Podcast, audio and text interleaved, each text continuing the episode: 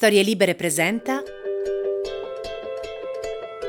Una signora canadese spazza le foglie cadute dagli alberi davanti a casa sua a Toronto. Il suo vicino, che è un avvocato spiritoso di nome Sam, passa davanti alla casa della signora, la guarda e, scherzando, ma non troppo, le suggerisce di non farsi vedere troppo con la scopa di saggina in mano, per non alimentare la sua fama di strega cattiva del quartiere. La nostra signora, che un'antenata strega l'ha avuta davvero, tale Mary Webster, che fu accusata di stregoneria nel New England puritano e sopravvisse all'impiccagione, però provarono comunque a impiccarla, guarda l'incauto vicino e gli risponde sorridendo che non è poi così male essere etichettata come strega, perché la paura ispira più rispetto dell'ammirazione. Ecco, in questa frase c'è già moltissimo della donna che vogliamo raccontarvi oggi a Morgana.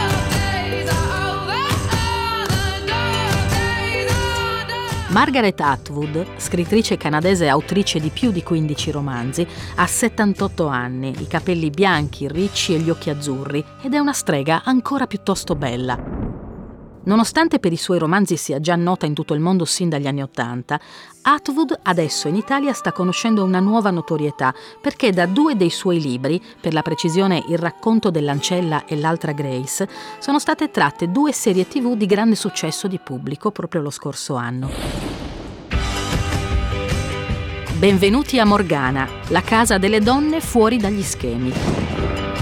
Io sono Michela Murgia e mi piacciono le donne controcorrente, quelle che nella percezione comune sono strane, pericolose, esagerate, stronze, a modo loro tutte diverse e difficili da collocare.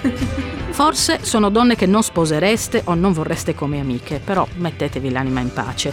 Non sono mai stati questi i loro obiettivi. Vogliono piacersi, non compiacervi. Questo spazio si chiama Morgana perché le rappresenta tutte, un po' fate e molto streghe, belle e terribili insieme. E incontriamola meglio dunque, la Morgana di oggi. Non mi è mai stato detto di sposare un uomo ricco e restare sdraiata tutto il giorno in vestaglia a mangiare cioccolatini. Ci si è sempre aspettato che mi mantenessi da sola, ed è quel che ho sempre fatto, dice la Atwood anche se si è sposata, ha avuto una figlia, ha divorziato e adesso ha un compagno da un sacco di anni. Ovviamente il successo mondiale non l'ha cambiata di una virgola, ci vuole ben altro per scalfire una cresciuta allevando polli e coltivando verdure nell'orto della sua fattoria in Ontario. E i soldi li spende solo in due cose, una buona crema per il viso e acquerelli, tempere e matite colorate, che però non usa mai. Perché vi raccontiamo di Margaret? Perché vogliamo parlarvi delle sue donne.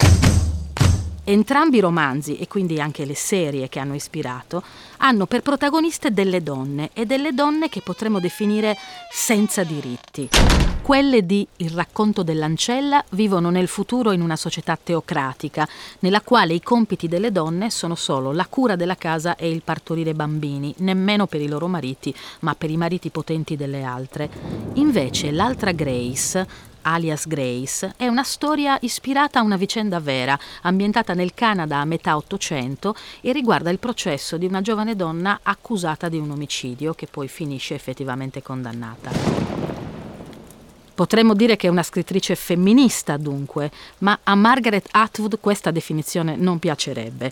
Lei dice di essere nata troppo tardi per il primo femminismo, quello storico che lottava per il suffragio universale, e però di essere nata troppo presto per vivere da giovane il secondo. Non importa però che lei si neghi, in realtà viene interrogata in merito fin da quando nel 69 uscì il suo romanzo La donna da mangiare, la cui protagonista mette in discussione varie convinzioni su come debbano comportarsi le donne nella società. I temi di Margaret Atwood sono questi, sono le donne, i loro diritti, il modo in cui possono liberarsene e se possono liberarsene, perché non è una che costruisce utopie, anzi molto spesso nei suoi romanzi ci si confronta proprio con la distopia. È inevitabile che venga naturale chiederle se consideri i suoi libri, compresi quelli che parlano di catastrofi ecologiche, come una forma di attivismo. Un'altra domanda che le si potrebbe fare è come la faccia sentire essere considerata da molte persone una specie di guru su alcuni argomenti. Lei risponde così, in modo forse anche un po' furbo. La realtà è molto incasinata. Alcune persone si comportano meglio di altre, sai che segreto. Quando descrivi la realtà per quello che è, alcune persone finiscono per etichettarti come portavoce di qualcosa, ma quello che stai facendo è descrivere la realtà. Questo è quello che fanno gli scrittori, in un modo o nell'altro, anche se stanno scrivendo di una galassia lontana, lontana o di un'altra epoca. In ogni caso descrivono come funziona il potere. Non c'è bisogno che tu faccia parte di un movimento per farlo, basta che osservi il mondo. Io sono una specie di attivista involontaria, non volevo fare quello. Il mio piano era scrivere libri di narrativa. Nei miei romanzi quello che faccio è uno studio sul potere e come questo agisce, come deforma e modella le persone che vivono in un regime. Quindi vuole solo scrivere libri? Margaret Atwood non ha uno scopo politico? Io non ho mai creduto a queste sue dichiarazioni. E ricordo che Mossina Mead, lo scrittore che ha scritto Exit West, una volta disse una frase che non ho più dimenticato. Credo che si attagli anche alla Atwood. Tutta la scrittura è politica, e la fiction è fatta apposta per coinvolgere i lettori in discussioni emotive, perché rivelando emozioni si fa politica. Gli scrittori che lo negano semplicemente non vogliono essere accostati alle implicazioni politiche di ciò che scrivono. Io credo che Margaret Atwood voglia invece essere accostata alle implicazioni politiche di quello che scrive. Il racconto dell'ancella, non a caso, è dedicato proprio alla memoria di quella sua antenata strega, Mary Webster, di cui vi ho raccontato. Il romanzo di Atwood ci trasporta nella vita claustrofobica di June, una donna che viene chiamata di Fred. Questa donna è sottoposta a una serie di vincoli e di regole molto violente che riguardano il suo ruolo di ancella. Che cosa sia esattamente il ruolo di ancella si capisce man mano che il romanzo va avanti e più si scopre di questa donna, più ci si rende conto di essere dentro una distopia, una società folle organizzata attraverso la sottomissione delle donne. June è una donna che appartiene a un uomo e infatti non si chiama June, si chiama Di Fred. Non è un mondo fantascientifico, non ci sono astronavi, non ci sono alieni, non ci sono strane tecnologie che noi non possediamo. Quello che viene raccontato nel romanzo potrebbe star succedendo adesso. La Atwood scrive una cosa che si chiama narrativa speculativa e la sua immaginazione è guidata però da regole precise, è tutto molto disciplinato. Tuttavia il quadro che ne esce è così violento che è capitato che in alcune scuole americane il libro non sia stato proposto alle classi, forse per tutelare la fantasia dei, dei bambini e degli adolescenti. In una lettera al sovrintendente della scuola texana che ha vietato appunto il racconto dell'ancella nelle classi, è la Atwood stessa a scrivere nel mio libro non ho messo niente che gli esseri umani non abbiano già fatto. Forse non è un bel ritratto, ma è il nostro ritratto. Qual è dunque questo nostro ritratto? A Galad ci sono quattro tipi diversi di sottomissione femminile. Prima ci sono le mogli, che sono le più privilegiate, vengono date in spose a uomini di potere che però non si sono scelte. Poi ci sono le Marte, una citazione evangelica che le vede domestiche nelle case dei potenti. Poi vengono le zie, le istitutrici, quelle che educano le altre donne alla sottomissione. E infine vengono le ancelle.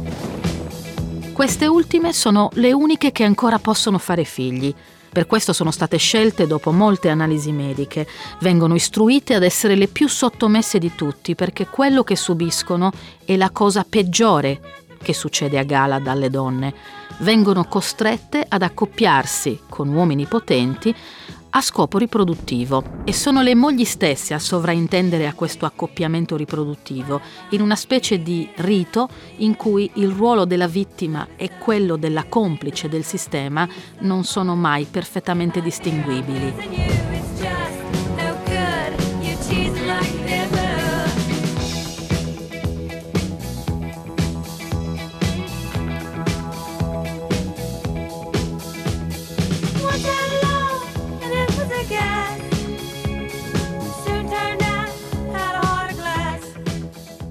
Di Fred è una donna che prima di diventare ancella, prima della venuta della Repubblica di Galad, aveva una vita normale, esattamente come sono normali le nostre vite. Aveva un marito, dei figli, aveva degli hobby, faceva un lavoro.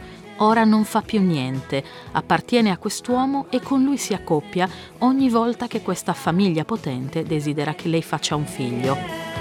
Attraverso la storia di Di Fred noi scopriamo gli orrori, i soprusi, ma anche le piccole potenziali ribellioni che queste donne sono in grado di mettere in atto anche in un regime così rigoroso come la Repubblica di Galad. La struttura del romanzo è costruita in maniera tale da farci capire che la Repubblica di Galad si sarebbe potuta evitare se le persone che ci vivono dentro il romanzo si fossero rese conto dei piccoli segnali che ne annunciavano l'arrivo come a dire che nessun regime arriva di colpo. A piccoli passi si introduce nel nostro immaginario e quando le cose arrivano alle estreme conseguenze ci si rende conto che il percorso attraverso il quale ci si è arrivati è in realtà partito da molto lontano. Il romanzo non è una narrazione manichea, non ci sono le donne vittime da una parte e gli uomini carnefici dall'altra, non è tutto bianco o nero. Le donne devono rinunciare a se stesse, ma anche gli uomini devono rinunziare a loro.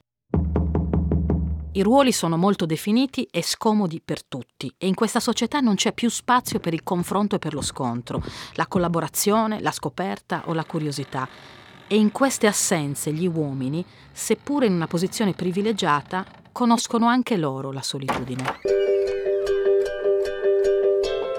Per approfondire la figura di Margaret Atwood abbiamo con noi Tiziana Triana, che è editor della saggistica per Fandango ed è una donna che ha un'attenzione non comune verso il filone narrativo legato all'immaginario dei romanzi di Atwood. Potremmo chiamarla la sua eredità, se le streghe hanno eredi, e negli ultimi anni ha visto un tale fiorire di titoli da far pensare che i semi che Atwood ha piantato dal 69 fino agli anni 80 stiano fiorendo tutti adesso, d'improvviso, come se ci fosse una primavera o un timer, un accordo segreto tra queste donne. Per ricordare solo alcuni di questi titoli mi piace citarne tre: Girls di Jessica Schiffauer, Solo per sempre tua di Louise O'Neill e Ragazze elettriche di Naomi Alderman. Quest'ultima in particolare è stata indicata dalla stessa Atwood come propria erede naturale.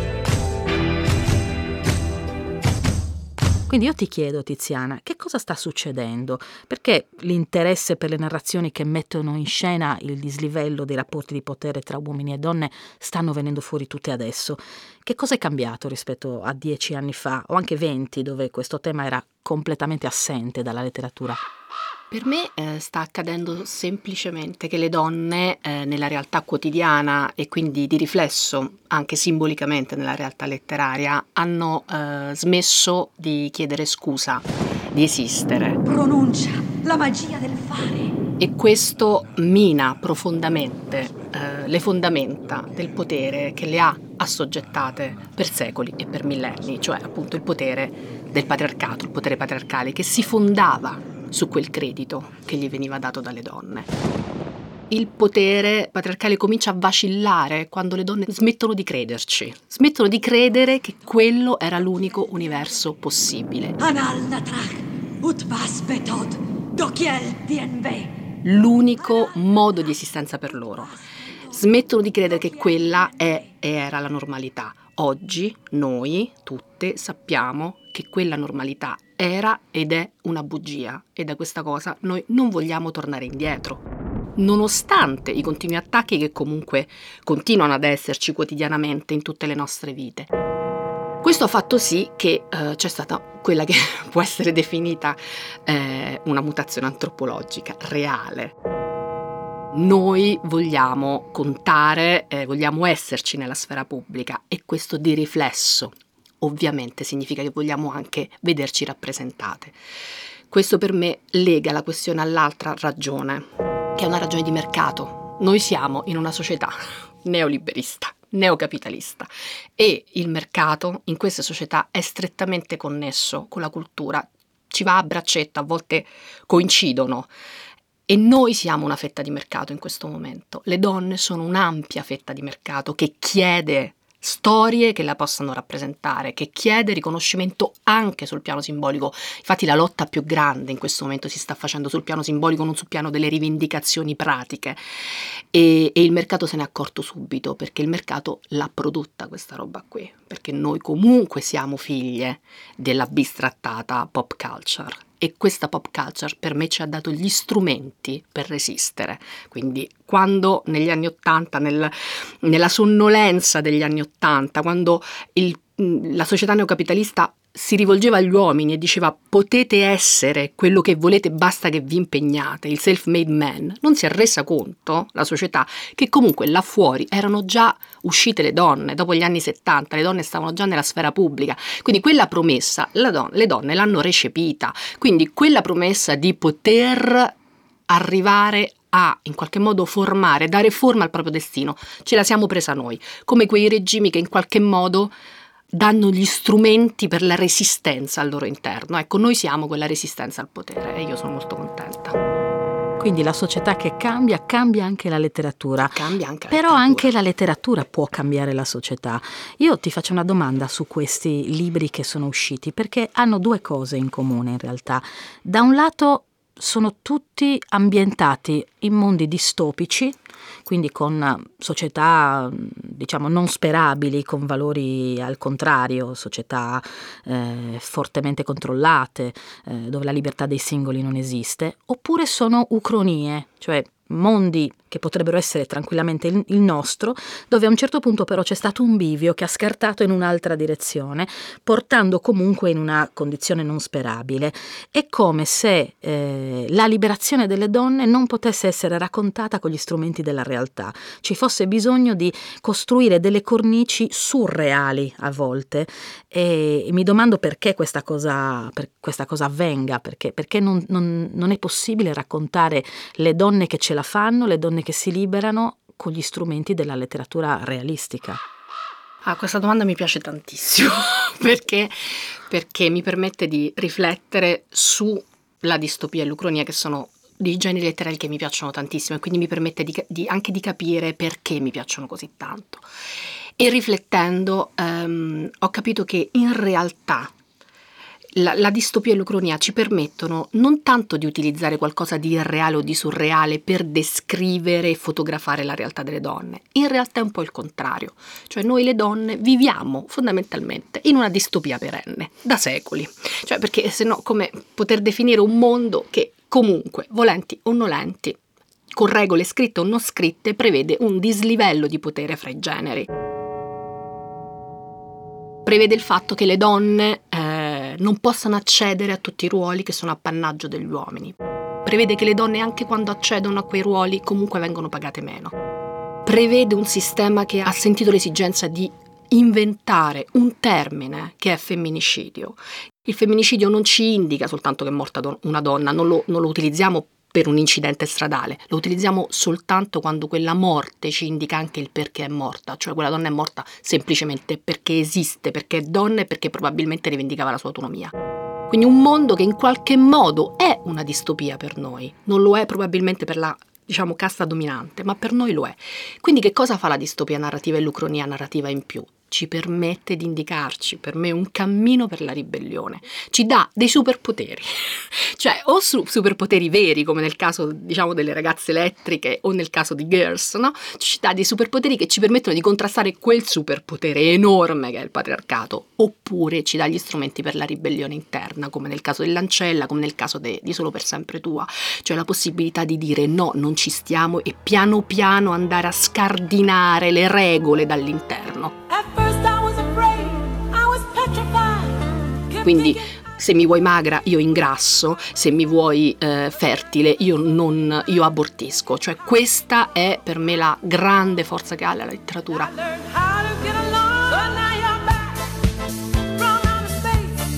Quella di farci sperare di fa- e di immaginare un percorso per noi, un percorso di forza ovviamente e di eh, incoraggiamento sempre.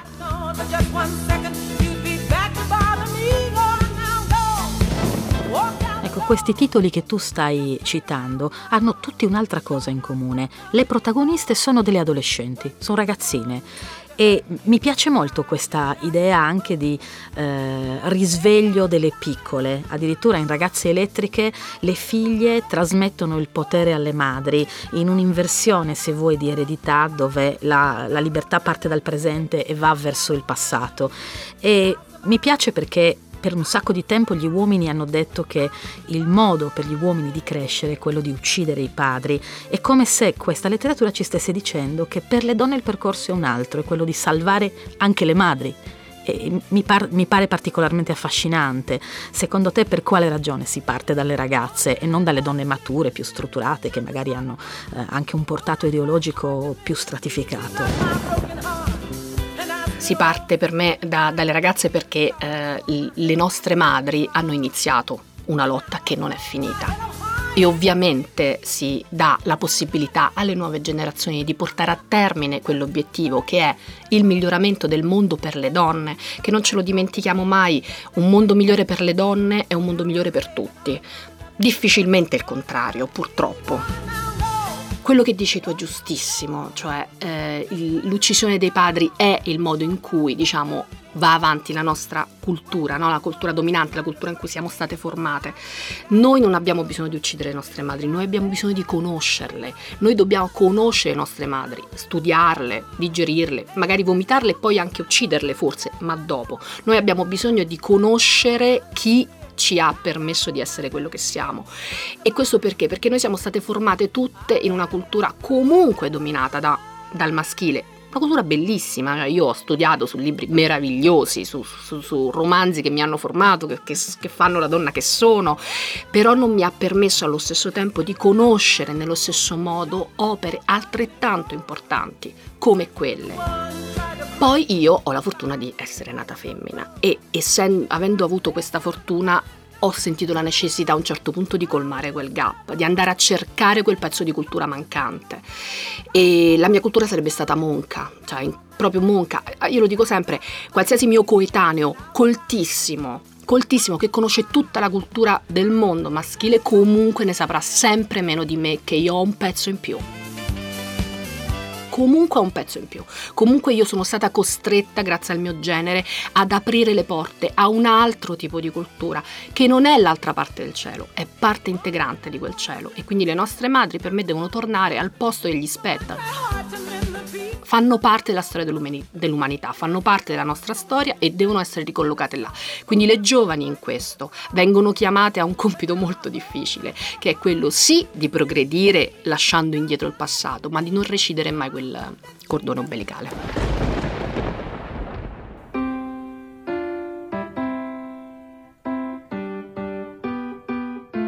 La serie tratta dal racconto dell'ancella ha vinto 8 Emmy, tra cui quello di miglior serie drammatica e miglior attrice protagonista di una serie drammatica, Elizabeth Moss, e anche due Golden Globe.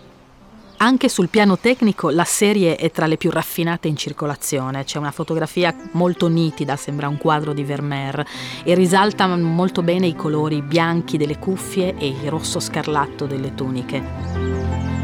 L'attrice Elizabeth Moss, che era la Peggy Olson di Mad Men e anche la detective in Top of the Lake di Jane Campion, qui è produttrice esecutiva, nei paesi anglosassoni si usa così, e ha voluto recitare senza truccarsi, non ha nessun make-up perché voleva che tutte le espressioni del viso, i rossori, i pallori, anche i difetti che di solito le attrici tendono a far velare con, con il trucco eh, quando girano, in realtà voleva che esprimessero proprio il disagio del del personaggio, eh, fuori anche da un canone di bellezza eh, tradizionale, se vogliamo standard, conformato.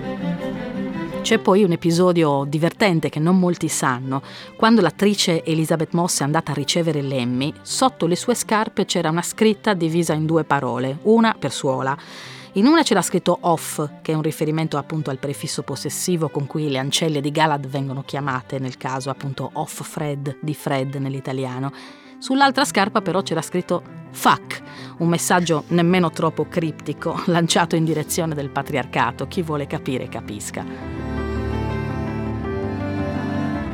È uscita questa primavera la seconda stagione che si estenderà ben oltre il materiale scritto dalla Atwood e questo capita sempre più spesso ai prodotti televisivi espansi da un romanzo. Per capire quanto sia autoironica la nostra Morgana Margaret Atwood, basti pensare che si è prestata in questa serie anche a fare una piccola comparsa, un cameo come si dice. Fa la zia castigatrice e dà un sonoro ceffone alla povera ragazza durante un periodo di rieducazione e di indottrinamento che la prepara appunto al ruolo dell'ancella. La scrittrice ha seguito molto attentamente da vicino la lavorazione della serie e ha affermato che lavorerà a stretto contatto con gli sceneggiatori anche per le eh, puntate successive, quelle che prendono spunto eh, originale dalla creazione degli sceneggiatori e non dal suo romanzo. Mm, ha detto di aver sempre pensato di scrivere un seguito e di non aver mai avuto occasione di farlo. Lo farà appunto con le persone che stanno scrivendo la seconda stagione. Ma non è l'unico seguito che Margaret Atwood vedrà dal suo lavoro. In particolare i suoi libri, i suoi romanzi hanno trovato continuità nel lavoro di Naomi Alderman, l'abbiamo nominata prima anche con Tiziana Triana, ma eh, vorrei entrare più nello specifico perché Naomi Alderman ha scritto un romanzo, Ragazze elettriche, dove ha preso il filo lasciato interrotto dalla sua maestra e ha spinto il ricamo un po' più in là. Atwood ragiona infatti di rapporti di potere dove le donne sono i soggetti senza diritti. Ma siamo così sicure che se la situazione fosse ribaltata, il mondo andrebbe in modo diverso? Alderman prova a immaginare una società dove, all'improvviso, per un fenomeno inspiegabile, il potere passa di mano completamente alle donne, in modo violento e irrevocabile, rendendole dominanti sugli uomini. In Ragazze elettriche, le adolescenti si scoprono capaci di generare col proprio corpo una sorta di energia appunto elettrica. Danno scosse, lanciano saette, fulminano i loro compagni di scuola e chiunque cerchi di molestarle. Interessante è quello che abbiamo visto prima, cioè che a poco a poco le giovani trasmettono il potere alle loro madri e alle altre donne più grandi ed è così che inizia il cambiamento sociale. Si comincia dai luoghi della terra in cui i diritti delle donne sono particolarmente calpestati, come il Medio Oriente, l'India, l'Africa, e si arriva però anche all'Europa e agli Stati Uniti. Che cosa succede però con l'ascesa al potere delle donne? Nonostante un primo momento di fermento rivoluzionario, alla fine la società che viene fuori è di fatto la copia di quella che è stata abbattuta.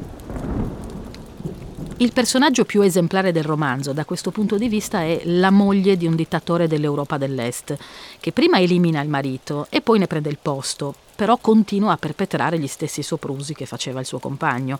L'unica differenza è che se prima i soprusi erano perpetrati sulle donne, adesso lei li attua sugli uomini. Probabilmente vedremo una serie tratta anche dal romanzo di Naomi Alderman, lei stessa ha confermato che un'emittente televisiva ha acquistato i diritti sull'opera per realizzare 5-6 stagioni di 10 episodi l'una. Io personalmente una cosa così elettrica non vedo l'ora di vederla. There was an Offred before me. She helped me find my way out. She's dead. She's alive. She is me. We are handmaids. Segnatevi questa frase. Nolite te bastardes carborundorum. Nolite te bastardes carborundorum, bitches. Questa frase è, sia nel romanzo di Atwood che nella serie televisiva, il motto del riscatto e della non accettazione della condizione delle donne. June, l'ancella, che noi conosciamo col nome appunto di, di Fred, scopre la frase incisa con la punta di uno spillo sulla porta dell'armadio della camera da letto nella casa del suo padrone, quella in cui lei è di fatto rinchiusa perché sta uh, in attesa di avere i rapporti sessuali a scopo riproduttivo. L'ha incisa l'ancella precedente, quella che si è uccisa pur di non sottostare a quel tipo di sottomissione. Sarà proprio il suo padrone, Fred, che in un momento di intimità le spiegherà che cosa significa quella frase, traducendo il latino un po' distorto con cui è espressa. La presunta traduzione è non permettere che i bastardi ti schiaccino. In realtà solo nolite e te sono davvero parole latine, mentre bastardes, nonostante sembri appunto latino, è semplicemente il bastard inglese. Carborundorum è una parola inglese in uso un secolo e mezzo fa ed è il nome di un prodotto industriale che veniva usato come abrasivo, è un po' come, mm, come dire eh, corrodere, consumare, schiacciare, infatti il senso per chi lo legge in inglese questa frase è abbastanza chiaro, in italiano invece va comprensibilmente tradotto. È stata tuttavia capita così bene che molte femministe lettrici dei romanzi della Atwood questa frase se la sono tatuata addosso, proprio come un motto di liberazione, come un incitamento alla rivolta. È l'eredità che l'ancella di Fred, precedente alla nostra June nel romanzo, lascia alle ancelle che verranno, ma è anche l'eredità che Margaret Atwood lascia alle donne che verranno, e non a caso le donne l'hanno capita. Se volete commentare o approfondire la storia di Margaret Atwood e vedere le immagini dei personaggi di cui abbiamo parlato, venite a trovarci. Siamo su storielibere.fm.